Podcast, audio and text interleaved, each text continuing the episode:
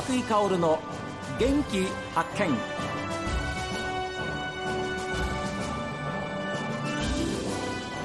こんにちは和井香です。和井香の元気発見。この番組は私が発見した北海道の元気な人と出会っていただきます。今週は札幌市北区のそばどころ小生庵の店主であり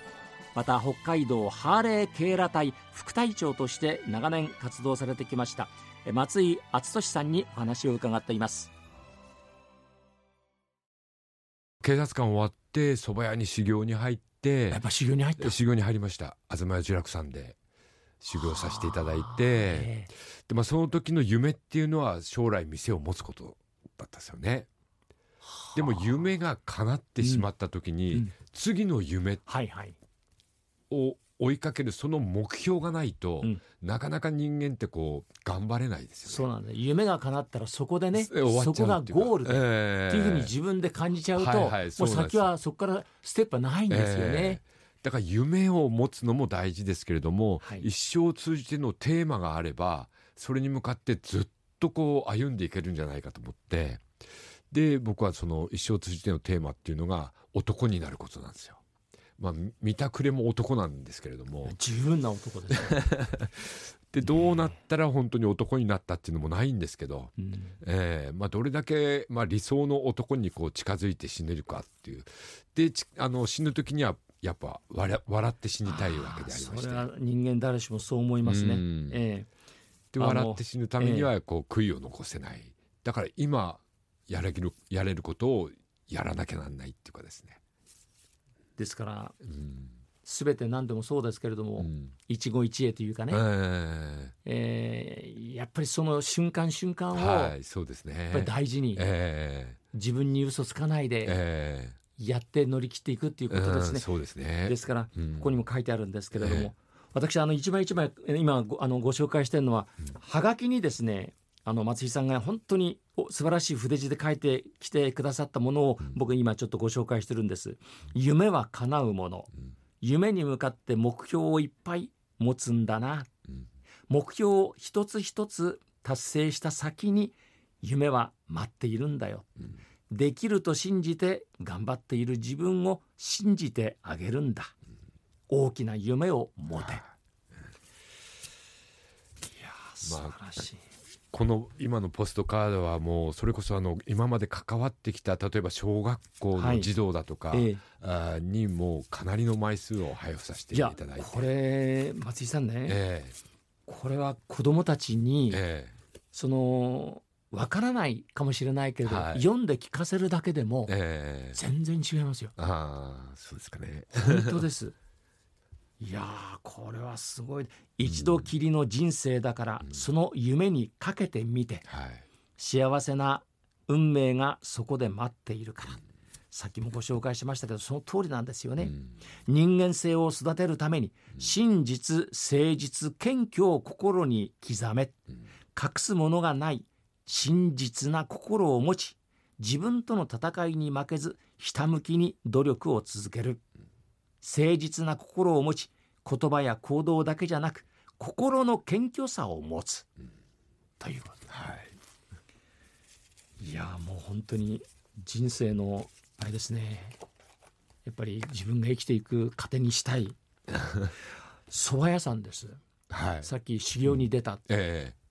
相当厳しかったんですか？まあそうですね。当時まあまあでもまあ師匠は非常にいい方だっただって最初、うん、まあ、ゼロからスタートでそうですそうです。お蕎麦屋さん。ええ。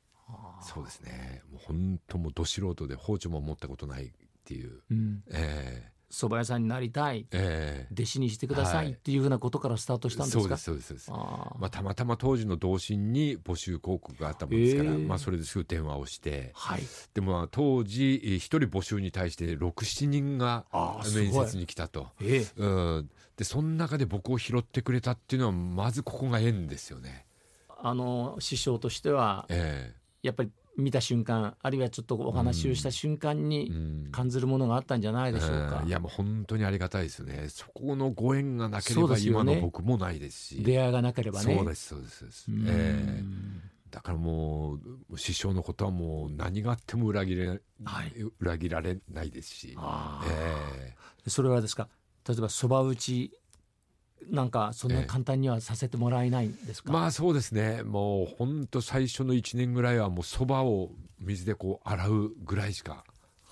もうそれと掃除と、えー、えー、本当に昔のやっぱりあれですね。まあ師匠ですね。まあそうですね。えー、でもそこら辺でもう本当にあのいろんな仕事見させていただきましたし、はい、基礎もきっちり教えていただきましたんで、もうそこがあったから今があるっていうことも言えますよね。そうですよね。えー、いやそういう中でお蕎麦です。うん、えー、北区で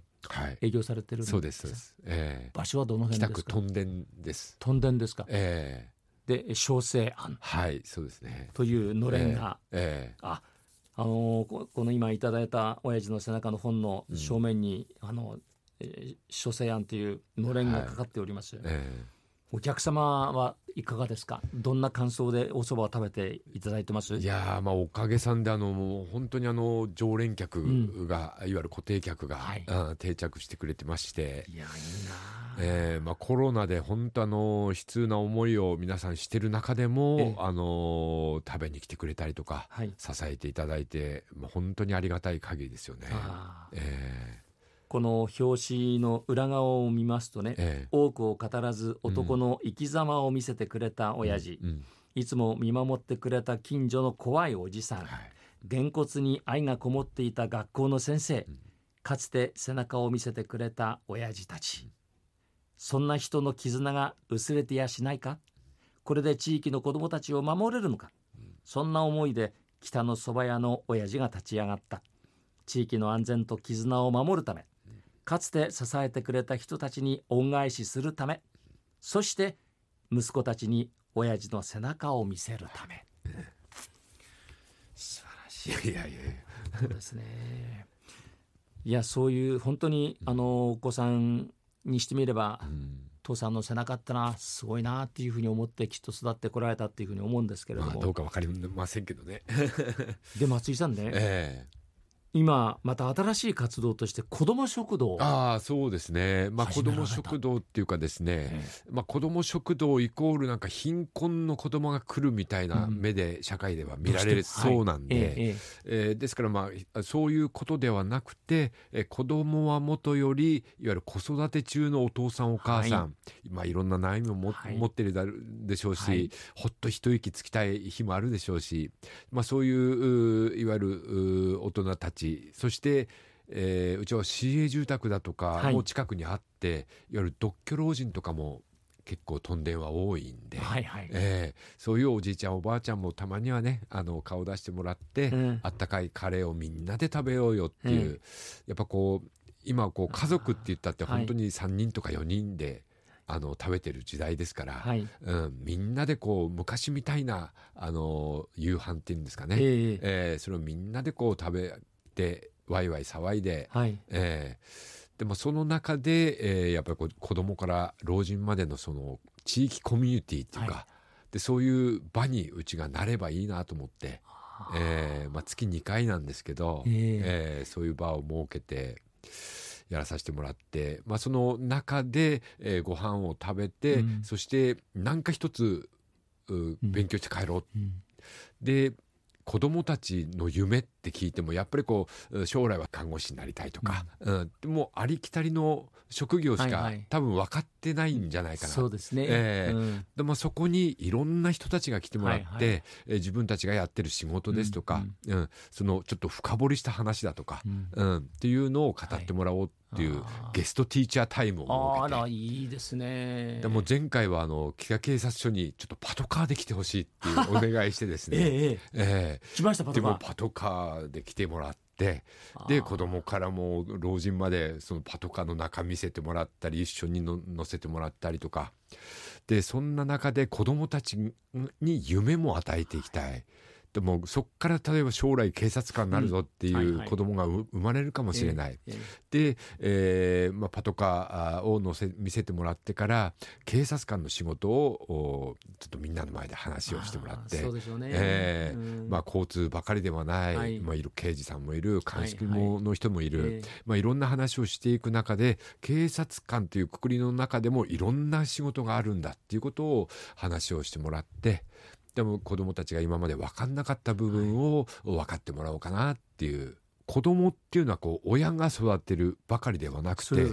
地域の大人たちが地域の子供を育てていくっていう、はい、まあ、そういう環境を少しでも昔みたいなそういう環境に、えー、戻して作り上げていきたいなと思ってですね。はい、ですから子ども食堂でそうやったお子さんたちをまあ預かってですね、えーえーまあ、いろんな話をしながら、はい、えー、目を見顔を見ながら、えー、えー、いろんな、まあ、ことをこう語り合う、えー、そういう意味ではまた地域の見守り隊でもあるわけですよね。そうですそうですそうですまあ、そういうやっぱこう絆地域の絆ができることによって、はい、犯罪も減るでしょうし、ね、思いやりの気持ちも生まれる、うん、イコール交通事故も減っていくんじゃないかっていうところですね。いやそういう意味では本当に、いやも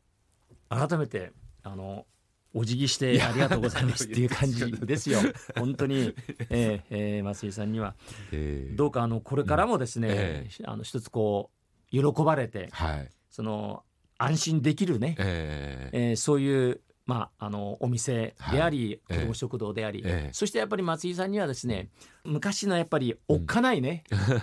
あのおっかないいいおじさんでまたいてほしいなっていうふうに 思いますよ。えー、いやまだまだ、まあ、晴れ警ら隊としては終わってしまいましたけども、ね、まあ、他の部分ではやっぱりまだまだこう地域のために頑張っていきたいなっていう、それが僕の恩返しっていうか。ありがとうございます、えー、本当にそう思います、えー、えー、今後ともどうぞお力添えをよろしくお願いしたいと思います、よろしくお願いします。ありがとうございます、えー、今度お店の方にも伺わせていただきます。よろしくお願いいたします。ありがとうございました。ありがとうございます。えー、今週はですね札幌市北区のそばどころ小生庵の店主さんでいらっしゃいまして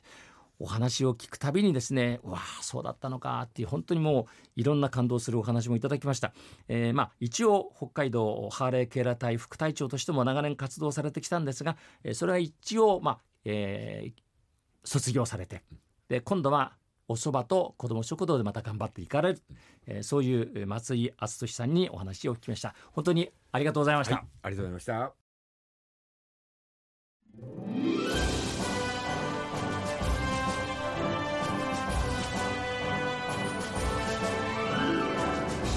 そばの道っていうか職人さんですよ。で匠でもありますね。まあきっといい師匠に出会いました。これはまあご本人もおっしゃってましたけれどもそれがですねやっぱりいいお客さんとの出会いというかつながりに通じていったんですね。いや本当に一言一言、えー、話がですねああなるほどな、えー、重みあり深みのあるそんなお話でした。皆さんからのメール、元気アットマーク STV.jp、genki アットマーク STV.jp、ファックスは0112027290。おはがきの方は郵便番号 060-8705STV ラジオ和久井薫の元気発見までです。さあ、それでは来週月曜日、お昼12時40分に元気にお会いしましょう。元気発見